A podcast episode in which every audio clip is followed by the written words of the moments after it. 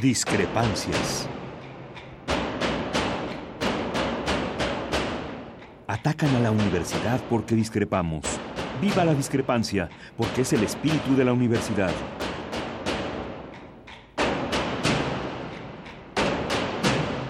Martes de Discrepancias. Conduce Miguel Ángel Velázquez.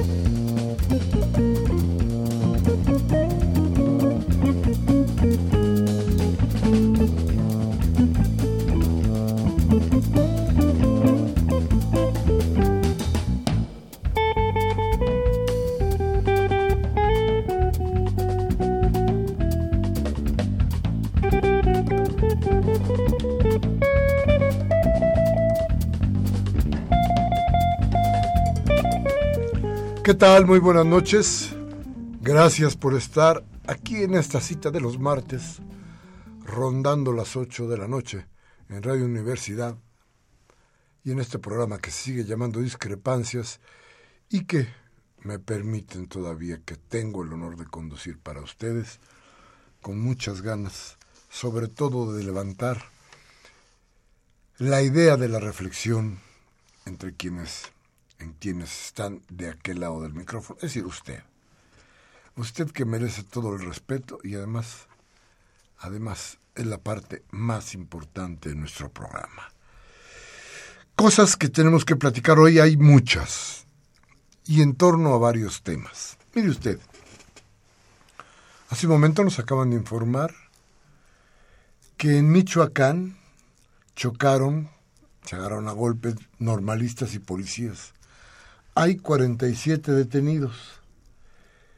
Esto nos da una idea de que las cosas siguen, siguen muy graves en el país. Pero, ay, es difícil, pero tenemos que decirlo. Fíjese usted que en la Asamblea Legislativa del Distrito Federal hoy se va, se aprobó, ya está listo para convertirse en ley, una amnistía para todos aquellos que fueron detenidos entre la toma de posesión en el 2012 de Enrique Peña Nieto y hasta el 2015, por las manifestaciones que hubo en contra, por las marchas que se dieron entonces. Desde luego el Partido Acción Nacional, tómelo usted bien, fíjese bien lo que estoy diciendo, el Partido Acción Nacional, el PAN, los azules, dicen que no hay amnistía si no comprueban que no fueron ellos los culpables de algún tipo de delito.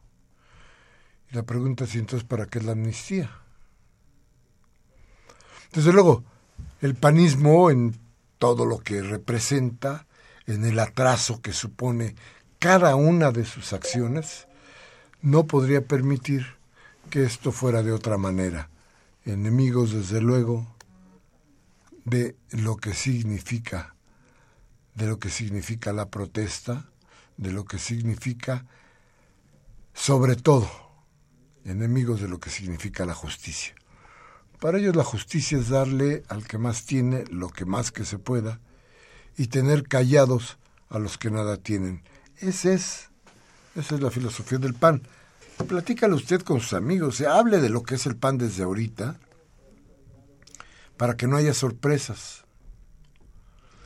Vea usted cómo quedó el país después de los panistas y de los priistas.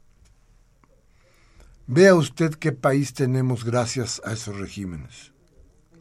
Vea usted cómo estamos.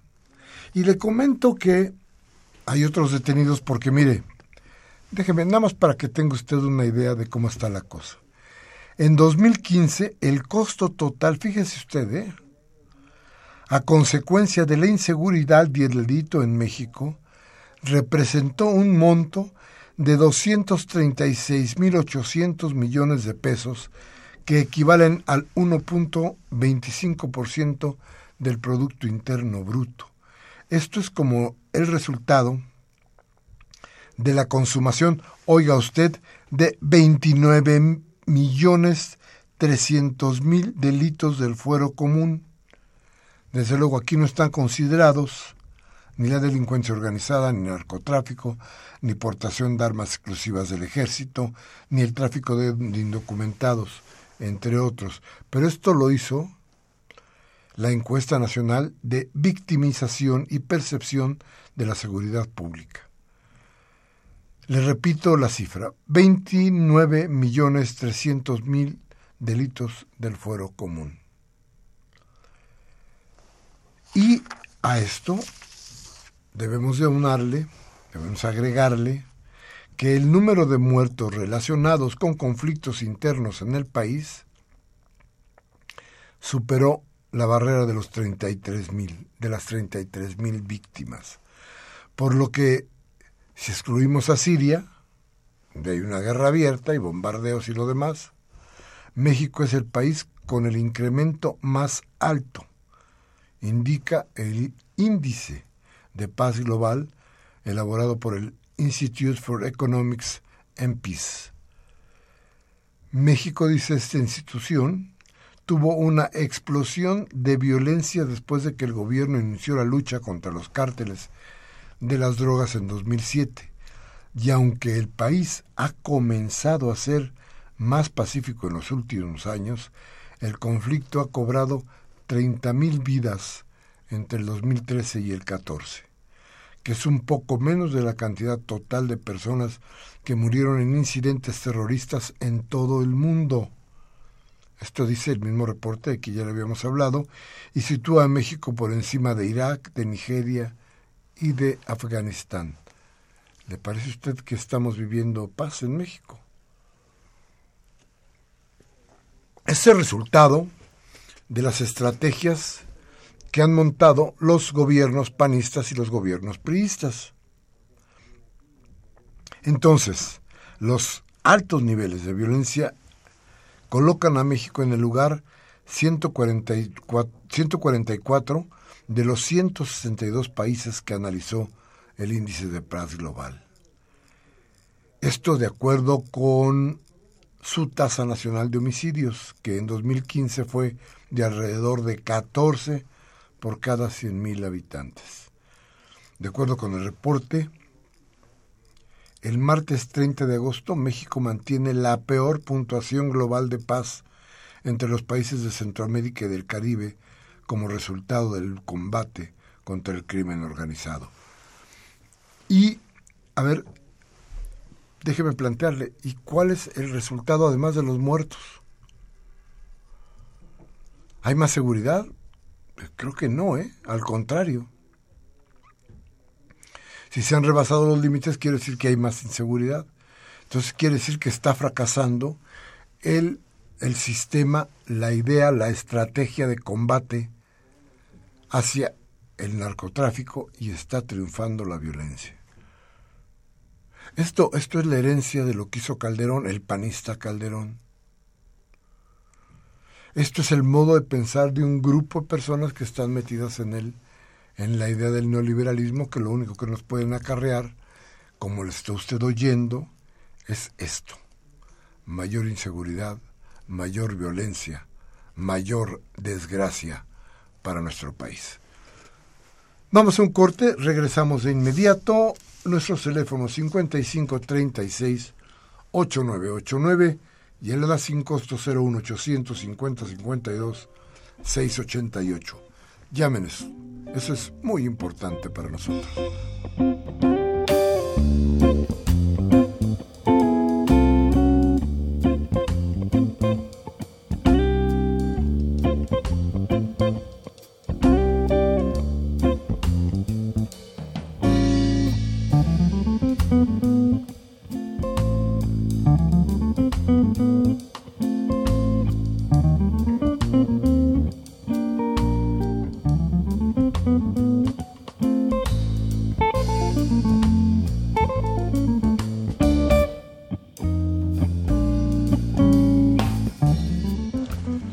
Gracias, gracias, gracias. ¿Le gusta esta musiquita de supermercado que nos traje hoy Baltasar?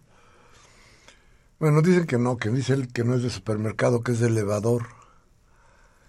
Entonces, bueno, pues estaba, bonita la musiquita.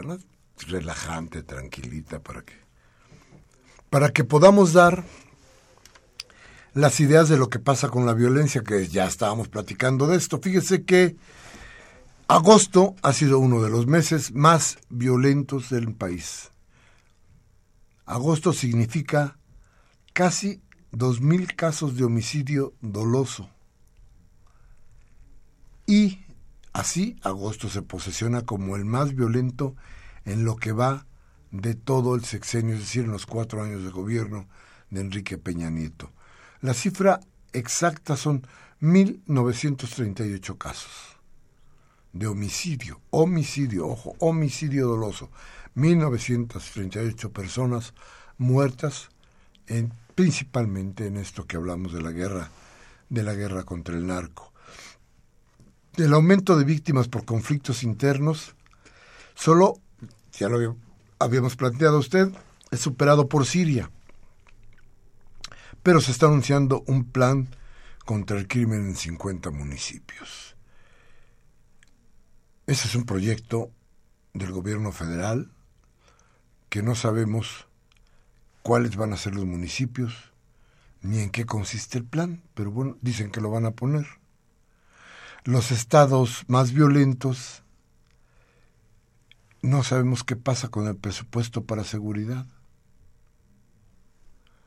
Usted a dónde hemos llegado. Acapulco, que era uno de los, de los lugares de mayor encuentro para el turismo mundial, que tenía, que tiene una fama extraordinaria pues por su gente, por sus, por sus playas, por Acapulco, por ese sabor, ese sabor que tiene nada más Acapulco.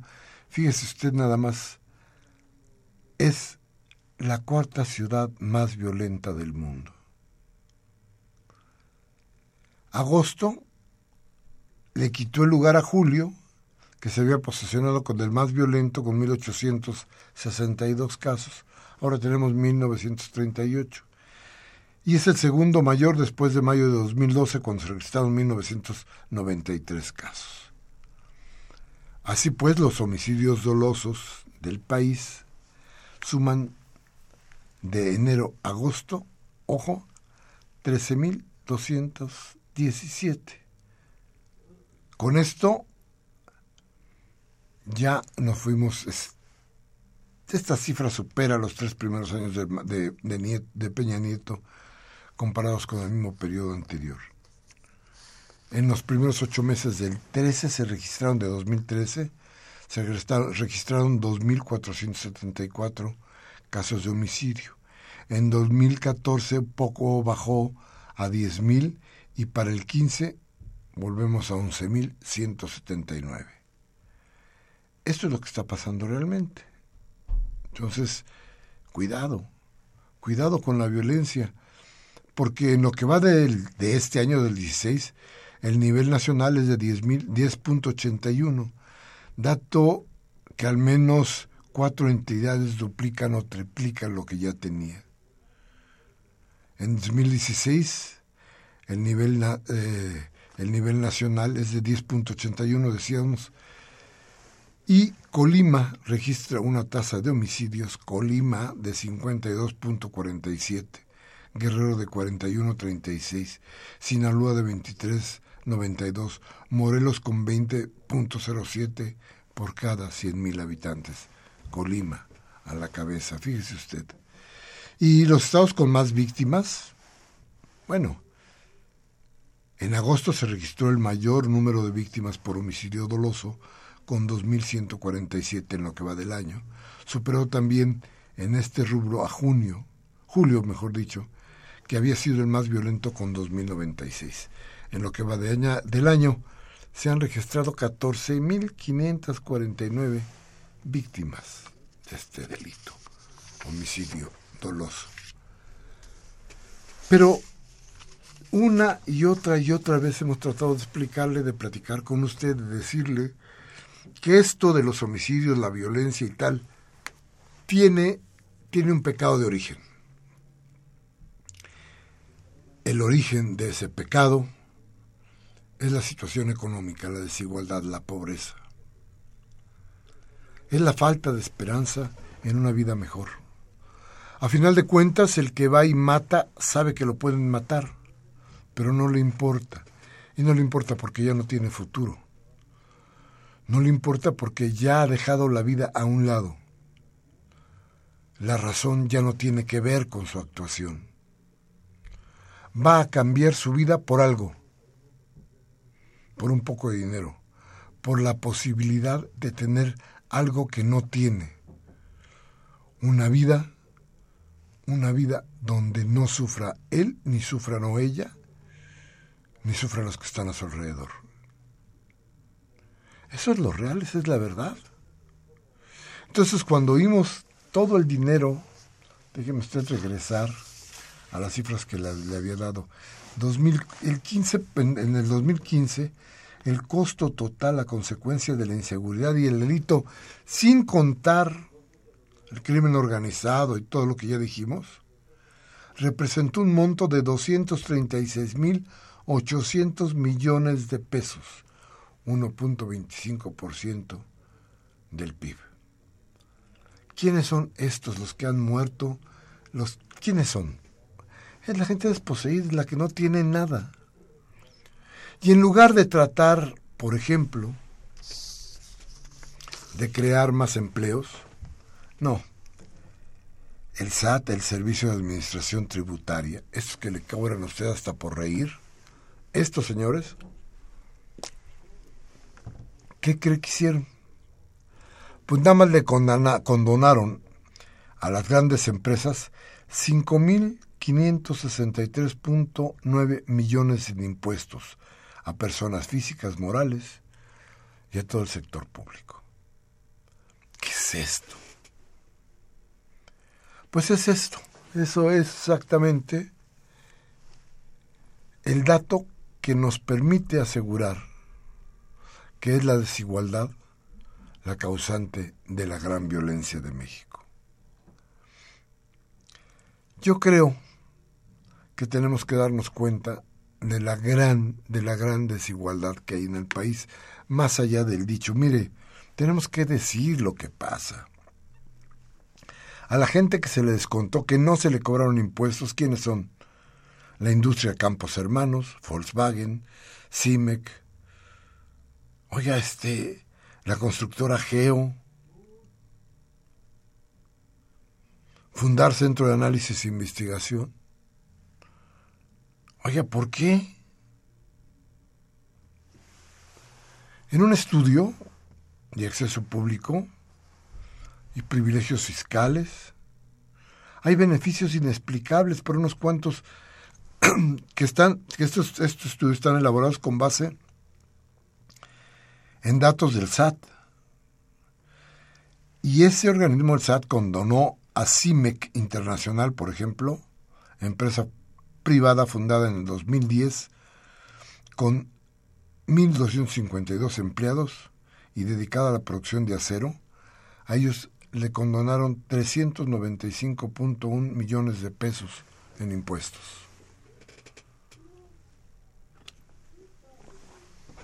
Entonces, ah, pero usted no, no le condona nada, usted no puede, usted tiene que seguir pagando cantidades horribles de dinero para seguir, para poder seguir viviendo en el país. Mire usted, Campos Hermanos, que cotiza en la Bolsa Mexicana de Valores, que es controlada de un, de un grupo de empresas productoras y transformadoras, comercializadoras de diferentes productos de acero, que están, son materia prima, desde luego, también es una de las grandes beneficiarias. A estos le condonaron 149.8 millones de pesos. Y a Volkswagen una empresa tan poderosa, con tantos recursos, le condonan 56.1 millones de pesos entre 2015 y 2016.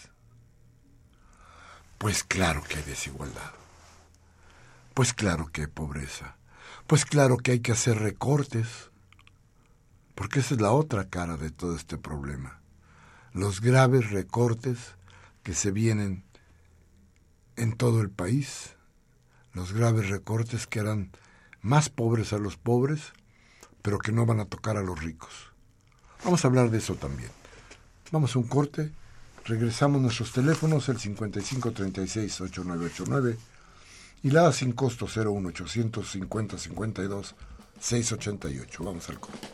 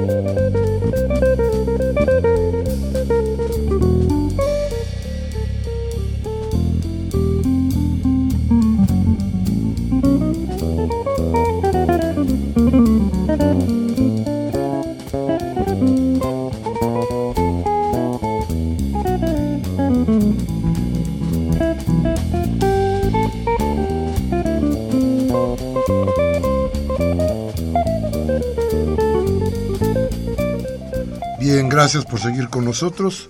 Recuerden nuestros teléfonos 55 36 8989 y el ADA sin costo 01800 50 52 688. Bueno, entonces les platicaba a usted cómo estaba la condonación de impuestos. Fíjese usted que a las empresas de las que ya le hablé, eh, tenemos que dejar aparte por el monto a la constructora Geo. ¿Se acuerdan ustedes a Casas Geo? Bueno, a estos cuates, la Secretaría de Hacienda le condonó 2.870 millones de pesos. 2.870 millones de pesos. Digo, desde luego es indignante, pero fíjese usted hasta dónde llegan las cosas. El SAT ha desacatado, es decir, no ha cumplido, no ha obedecido al menos 20 resoluciones del INAI para hacer pública la, la, información de cancelaciones y condenaciones de créditos fiscales que ha otorgado en años recientes. Esta dependencia, el SAT, ha rehusado en parte porque antes de la aprobación de la Ley General de Transparencia y Acceso a la Información, el INAI, carecía de facultades para ordenar medidas de apremio o sanción como las que ahora existen con las modificaciones que se hicieron. Pero entonces, además, además no quiere decirnos a quién. ¿Y sabe por qué no lo quieren decir? Eso es muy sencillo. Eso es muy fácil de saber. No lo quieren decir por una sola razón porque no es justo. Porque sí saben lo que hacen, porque da pena. Fíjese bien, no es que sea ilegal. ¿eh? Yo creo que ellos están trabajando en la rayita de, de lo legal. Tienen la facultad de condonar los impuestos. Pero en un país con tanta pobreza y tanta desigualdad, oír estas cifras plantea una injusticia tal que da coraje, que moralmente nos pega. ¿Qué país tenemos donde las autoridades hacen esto? ¿Qué país tan desigual? Porque, porque fíjese bien, para condonar todo esto, pues hay que quitarle algún, en algún lugar tiene que haber para quitarle algo a alguien, para que, para subsanar esta falta de dinero que va a tener el gobierno. Y entonces les ocurrió que había que hacer recortes. Recortes que han ido de un lado para otro. Y déjeme decirle, en el agro, en el agro el recorte es el del, del presupuesto de egresos del 17 es uno de los más agresivos en décadas y generará al menos un incremento de 28% en el campo. Es decir, va a crear más o menos 800 mil campesinos en pobreza. ¿Se da cuenta? 800 mil campesinos más en pobreza. ¿Qué va a pasar? Bueno, los campesinos que no tengan que hacer se van a venir muchos a la ciudad, otros se van a ir a Estados Unidos, van a subsistir como sea. Y los que no quepan en la Ciudad de México, o en la Ciudad de León, o en la Ciudad de, de Monterrey, o en Guadalajara, los que no quepan ahí, ¿sabe dónde van a terminar? En el narco. En la guerra por la subsistencia. Eso eso es una cuestión que debe dolernos hasta la médula. Mire usted la reducción de fondos al programa especial concurrente 2007. Como dio a conocer el 31, eh, afecta, como se dio a conocer, afecta a 31, 31 rubros del sector agropecuario a los que no se destinan recursos. Es decir, se quita todo. Y estos en su mayoría perjudican las medidas para incentivar la productividad, la inversión, la investigación, la salud y el apoyo a las mujeres en el campo. Esa es la realidad. Imagínese usted, la pobreza que va a crecer 28%. Eso significa 800 mil campesinos que caerán en pobreza. Dice que, dicen que para, para recuperar los niveles de inversión para el agro en México podría tardar, fíjese lo que, lo que están diciendo, al menos 10 años. Si el proceso comenzara a revertirse ya, en este momento. Pero el problema es que nos seguimos hundiendo. No empezamos a reestructurar, no, seguimos en caída. Por eso, por eso yo le digo, por eso yo le, le, planteo, todo esto que estamos viendo tiene razón de ser. Una desigualdad como la que nos está trayendo este gobierno nos lleva a situaciones, claro, de violencia. Y es más violencia todos los días. ¿Y qué pasa? Pasa que todas las previsiones, todos los, eh, los cambios de ley que se hicieron, que regalaron al país, desde luego, por ejemplo, el petróleo, todo esto que ha fallado nos ha llevado a más pobreza. Entonces, no solamente fallan los proyectos, no solamente fallan los supuestos cambios estructurales, no, no solamente falla eso también falla el sistema, el sistema tributario. Y entonces nos ahogamos. ¿Y sabe qué? Al gobierno le importa un carambas. Yo creo que es hora de empezar a ver qué nos va a pasar para el, el 2018, porque parece ser que nos van a entregar al país en pedacitos, con desempleo, con muerte, con narco, con servicios de salud incompletos, con una educación hecha un jirón. Fíjese usted nada más. cómo está la cosa. Que, que ya no tenemos prácticamente salida. México tiene un rezago de 70 años en la educación media superior.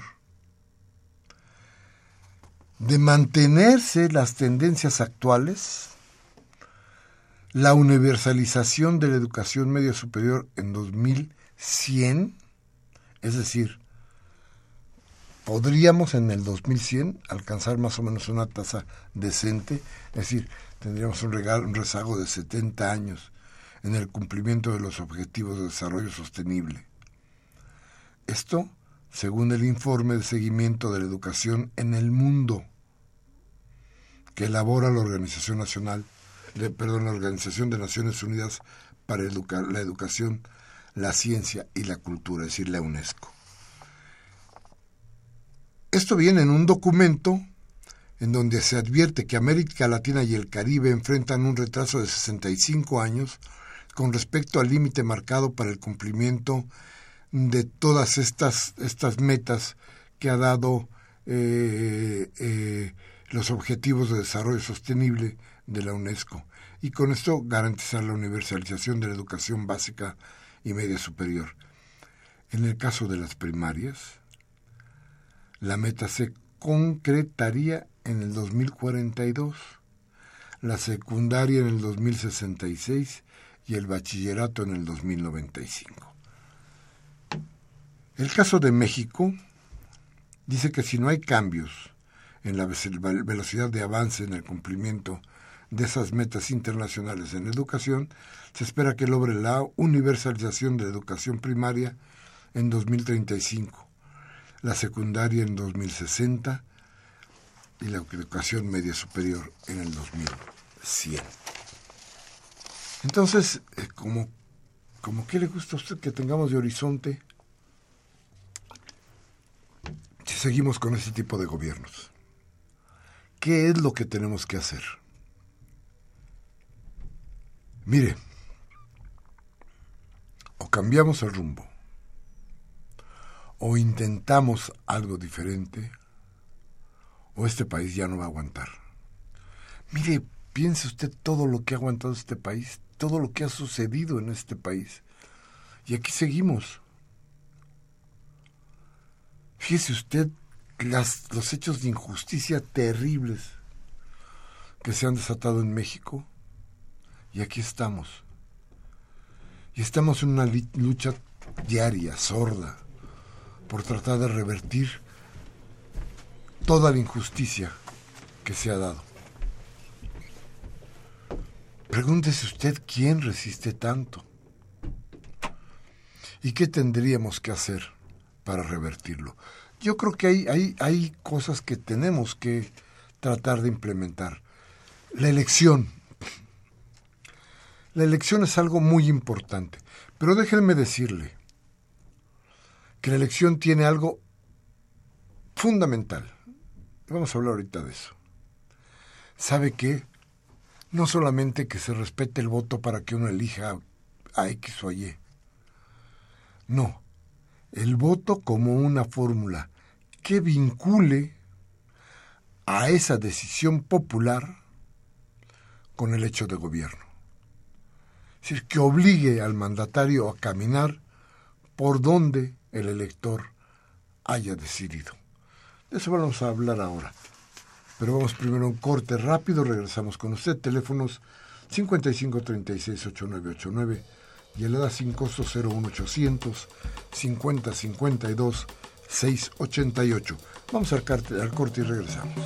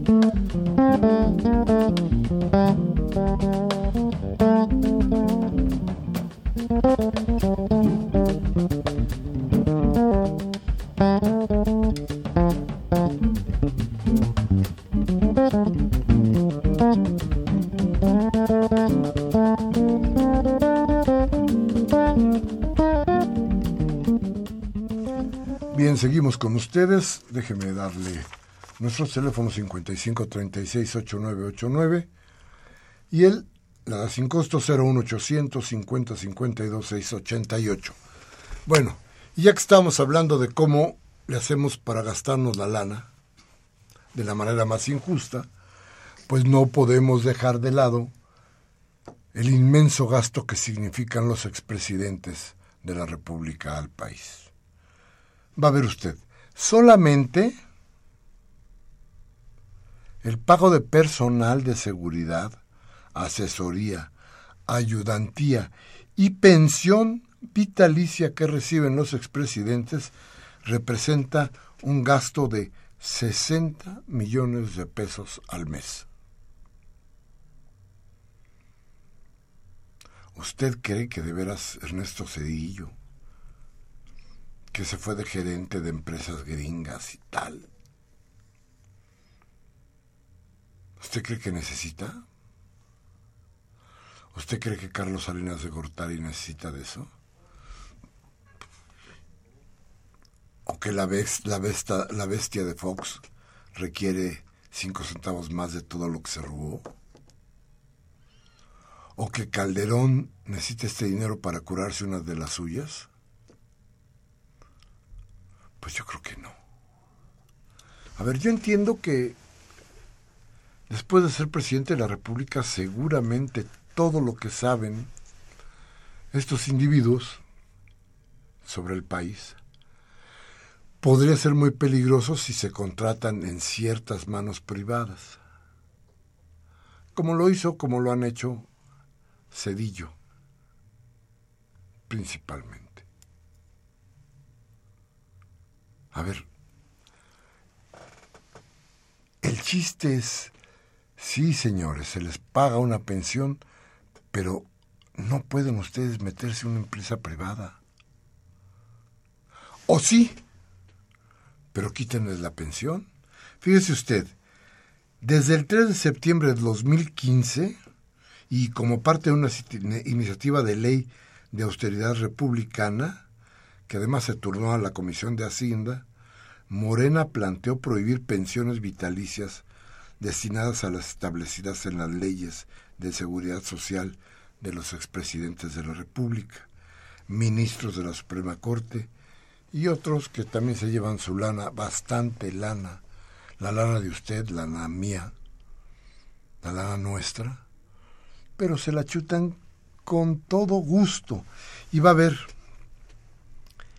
se, se gastan más o menos 7 mil millones para, para pagar los seguros de vida de los expresidentes y sus viudas. Dice nada más. Estos beneficios a los exmandatarios, como quiera verlos, son injustos. Yo no sé si ilegales, pero sí injustos, porque además no tienen un fundamento real dentro de la Constitución y son acuerdos que se toman y que dañan, que dañan al país.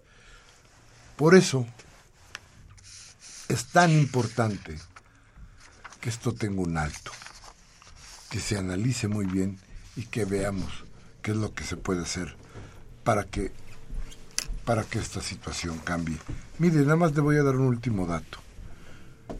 El beneficio que tienen los expresidentes de la República de retirarse con cuantiosos seguros de vida a costa del erario permitió a Paloma Cordero, la viuda de Miguel de la Madrid, y a los beneficiarios designados en la vida, en vida por el político priista, que murió, como usted sabe, en abril del 2012, cobrar 22 millones 153 mil pesos por concepto de pago de seguro potenciado, según los documentos que presentó hace algunos días La Jornada, el, periódico La Jornada, en una de sus notas principales y otra de las viudas que ya fue privilegiada con el cobro de un seguro de vida a favor de un expresidente es Alejandra Asimovic Popovic, mejor conocida como Sasha Montenegro, esposa de ex esposa es, esposa del expresidente López Portillo. Usted se acuerda que él murió en el 2004, 2004 sí, y el monto que cobró Sasha, ¿se acuerda de Sasha, no?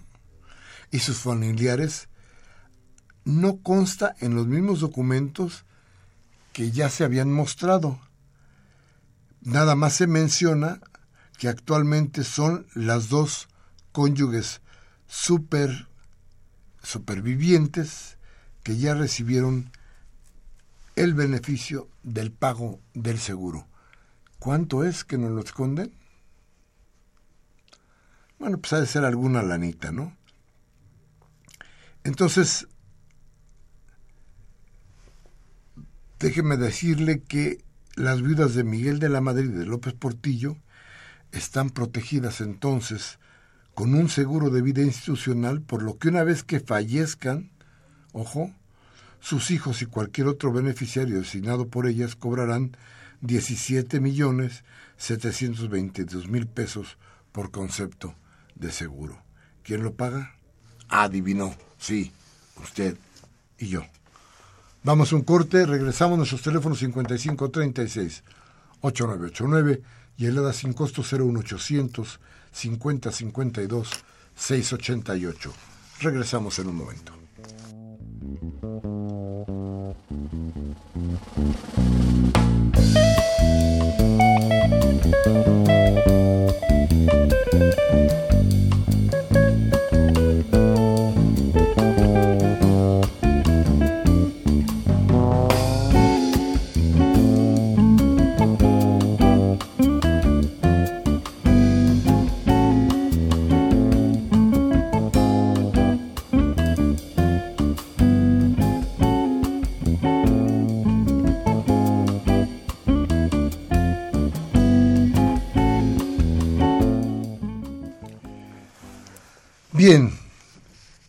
Vamos con sus llamadas. La voz de usted, que es lo más importante de este programa, que merece nuestro tiempo y nuestra atención, desde luego.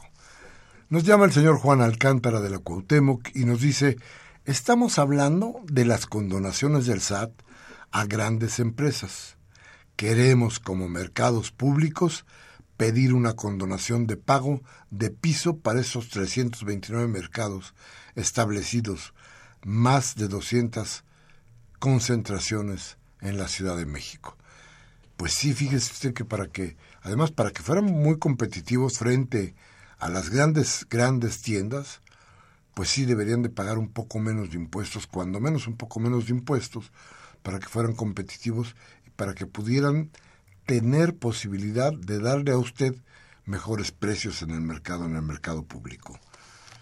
Nos dice Darío, Darío Franco de Otumba, dice, están devastando los cerros aledaños a este municipio. Ojo, no está hablando de Otumba, Darío Franco. Están devastando los cerros aledaños a este municipio para sacar material pétreo para el nuevo aeropuerto sin estudios de impacto ambiental. Ojo, esto es en Otumba Tenga usted ahí el dedo puesto. Ojo con esto. Alfredo Carreón de la delegación eh, Venustiano Carranza dice, lo más importante es Ayotzinapa y no es mencionado. Es parte de la impunidad.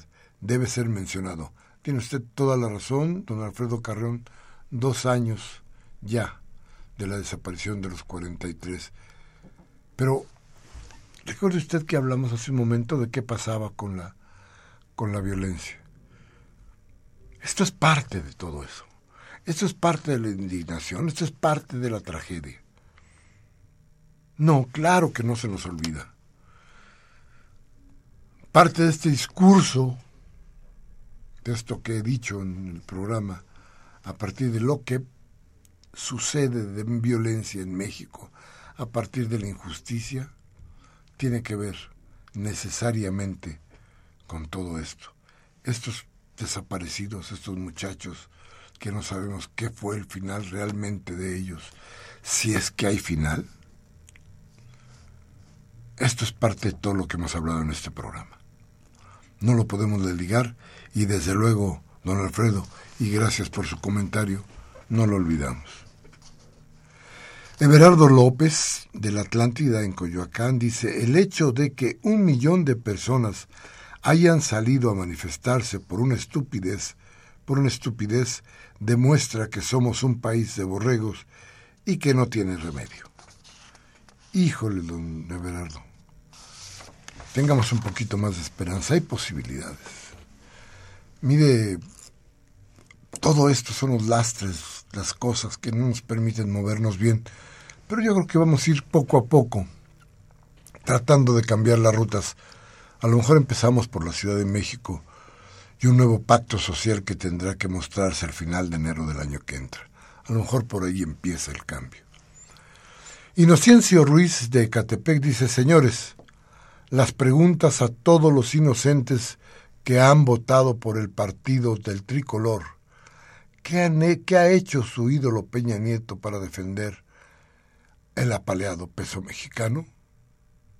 Tiene toda la razón, don Inocencio. Nada. ¿Qué han hecho? Quebrar la industria.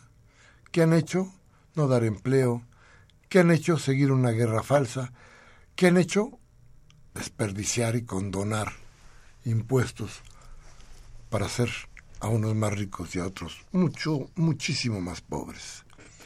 Rubí Aguilar Bravo. Ella es de la Escuela Preparatoria 115 del Estado de México. Gracias por llamarnos, Rubí.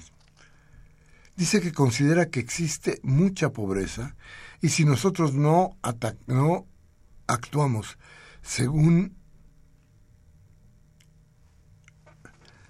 eh, dice, y, si nosotros no actuamos, seguirá en aumento este programa, digo, la, la, la pobreza, dice, este programa, yo creo que se refiere a este, abre mucho los ojos existe mucha pobreza.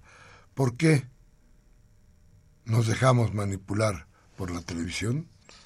Muy buena pregunta, Rubí. Háblalo con tus amigas, con tus amigos. Plantead lo que, está pasando realmente.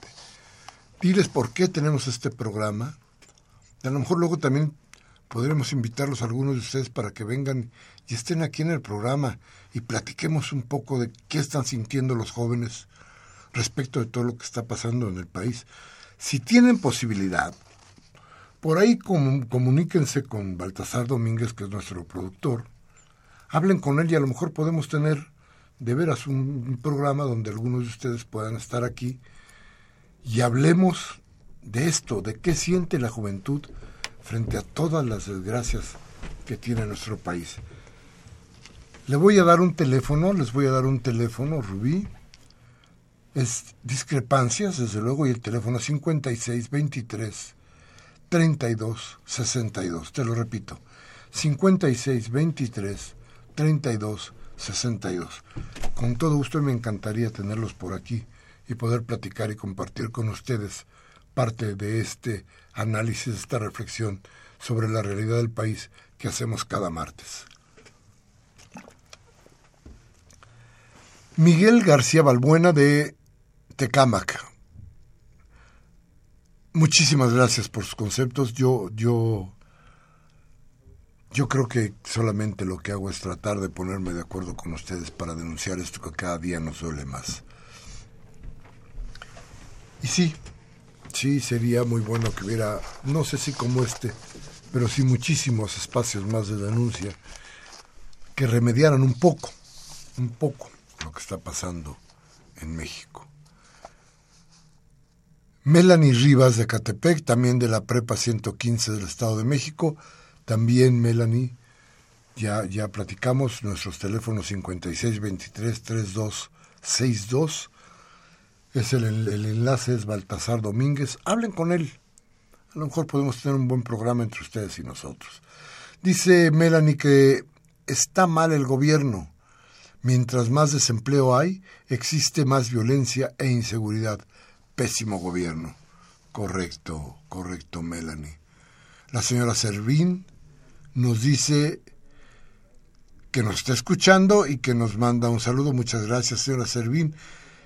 Dice que cada vez está más triste porque cada vez nos alcanza para menos, pero siguen votando por los mismos. No aprendemos. Fíjese que luego, luego me encuentro gente que me dice, se lo digo con toda honestidad, que me dice, oye, ¿por qué tantas malas noticias? hagan algo diferente, ya no den tantas malas noticias porque nos, nos apabullan, porque nos sentimos mal después de escucharlos, ¿por qué tantas malas noticias? Cámbienle un poquito, den otro tipo de noticias. Y sabe que yo me niego, porque entonces si no le ponemos remedio a todo esto, a partir incluso de la crítica para que tengamos la reflexión y la idea de cómo hacer el cambio, si no lo hacemos así, ¿sabe qué? Un día ya no va a haber ni buenas ni malas noticias, ya no va a haber ni noticias. Entonces yo creo que lo mejor es empezar a reflexionarlo desde ahora, aunque nos duela. Nos dice Gabriel Campos de Benito Juárez, ¿a qué se debe que los medios de difusión, principalmente el dopolio televisivo, le dio poca difusión al segundo aniversario de los estudiantes de Ayotzinapa? Se le dio más al debate de los Estados Unidos, ¿qué acaso ya somos parte de ellos? La procuradora le interesa más ayudar a sus familiares y su gente para que tengan buenos puestos y sueldos, ¿No se les hace raro que haya renunciado tan tarde Tomás Herón? Dice este, y, ah, pues, habla también de Murillo Caram y el actual procuradora que no ha hecho nada, ¿quieren que se olvide el caso? No, yo creo que creo que, que la idea un poco es precisamente de estos programas tener vivo el recuerdo no solamente de los 43, eh, de todas las víctimas, porque a final de cuentas todo esto es lo mismo. Ahí, mire, ahí se concentró. El caso de los 43 ha concentrado y ha centrado la, la atención. Pero todos los demás también eran mexicanos. Muchísimos, la gran mayoría de ellos eran jóvenes. Y están desaparecidos o están muertos. Y esa es la desgracia del país. Así es que, sí, emblemático el caso de Ayotzinapa, pero no olvidemos todo lo demás. Y desde luego, parte de no decirlo, parte de ocultarlo, es precisamente parte, o es, es una de las fórmulas de esta idea del neoliberalismo, de tratar de salvaguardar solamente a quienes ellos han escogido para ser la élite del mercado y del dinero. Máximo García de Venustiano Carranza, Muchas gracias, eh, don Máximo. Dice, ¿por qué no le recortan el sueldo a los jueces de la Suprema Corte de Justicia? Ganan muchísimo dinero y tienen lujos en exceso en salud y alimentos. Asimismo, a funcionarios de alto rango y expresidentes. Bueno, ya era parte de lo que ya hemos platicado un poco la señora Cárdenas. ¿Cómo está, señora Cárdenas? Ella nos habla de Naucalpan. Dice, cada hora con 50 minutos desaparecen forzadamente uno de, una de cada dos mujeres en zonas como Tijuana, Ciudad Juárez y zonas turísticas como Acapulco. Estamos en una situación de miedo. Seguimos seguimos por la renuncia y deposición de Enrique Peña Nieto. No vamos a quitar el dedo del renglón. Y fíjese qué curioso. Hace unos días, Márgara Zavala, la esposa de Enrique Peña Nieto, estuvo en Ciudad Juárez. ¿Y qué cree? La gente se paró de sus mesas a repudiarla. Ese es el asunto. Adriana Martínez de Naucalpan dice, Acora se entregó en la ronda número uno campos a transnacionales y empresas privadas, se van a correr a miles, van a correr a miles de trabajadores sindicalizados. Así lo pactó Pemex y el corrupto de Romero de Champs. La culpa también es de los dirigentes por mantenerlo. Claro que sí. Manuel Munguía de Iztapalapa, don Manuel, ¿cómo está usted? Dice, no se puede solapar la falta de contundencia en la política económica. Todo es eh, maquillaje. Los conservadores mal llamados neoliberales a través de MEADE están repartiendo el endeudamiento y nos dicen que cada mexicano debe 85 mil pesos. Esto es una burla, cuando la fuga de capitales nunca se nos explica. Ascendió en el mes que acaba de terminar a los 10 mil, la fuga, a los 10 mil millones de dólares. Se exige que los mexicanos sigan pagando los papeles de Panamá. Y ahora el sueño de las Bahamas, inversiones offshore que nos han llevado a un endeudamiento brutal de los 10 billones de pesos. Y aquí no pasa nada como en Brasil con la expresidenta Dilma. El secretario de Hacienda sigue maquillando cifras ante un crecimiento ridículo del PIB y un hoyo que se ve desde el espacio con asuntos financieros ya ni chiflan. Ya ni la chiflan, que es cantada. Fuera cucarachas que no tienen remedio. Gracias, muy amable. También nos habló Roberto Pinto de Catepec. Dice, llámese como señala en PAN, PRD o PRI, la violencia está creciendo por culpa de la impunidad, la liberación de delincuentes y la mano suave. Nos llamó también el licenciado Augusto Holguín de Coyoacán. Dice que sobran 200 diputados. Sofía López de Venustiano Carranza dice que podría mencionar dónde se puede encontrar información acerca de las condonaciones y pensiones. En la jornada puedes encontrar bastante información sobre esto. Francisco Javier de Coajimalpa dice los mexicanos no debemos creernos la falacia de que la devaluación del precio es por factores externos, desde luego que no. Y Agustín Mondragón del Centro Histórico dice que recordemos también lo de Yotzinapa. Muchas gracias a todos ustedes, el programa se nos terminó, perdón si no termino de leer todas las llamadas. Gracias por su presencia. Hoy 27 de septiembre del 2016, Humberto Sánchez Castrejón hizo volar la máquina, Miguel Ángel de Jesús Rentería estuvo en la asistencia de producción, Baltasar Domínguez en la producción. Síganos, arroba discrepancias RU. Yo como siempre, Miguel Ángel Velázquez se despide de ustedes y les pide que si lo que aquí hablamos les ha servido, por favor tómese un café con sus amigos, platique, hable, reflexione pero si no tiene ganas de trabajar la mente, cambie la Televisa a MBS o a Radio Fórmula. Ahí le quitarán las ganas de pensar. Hasta la próxima.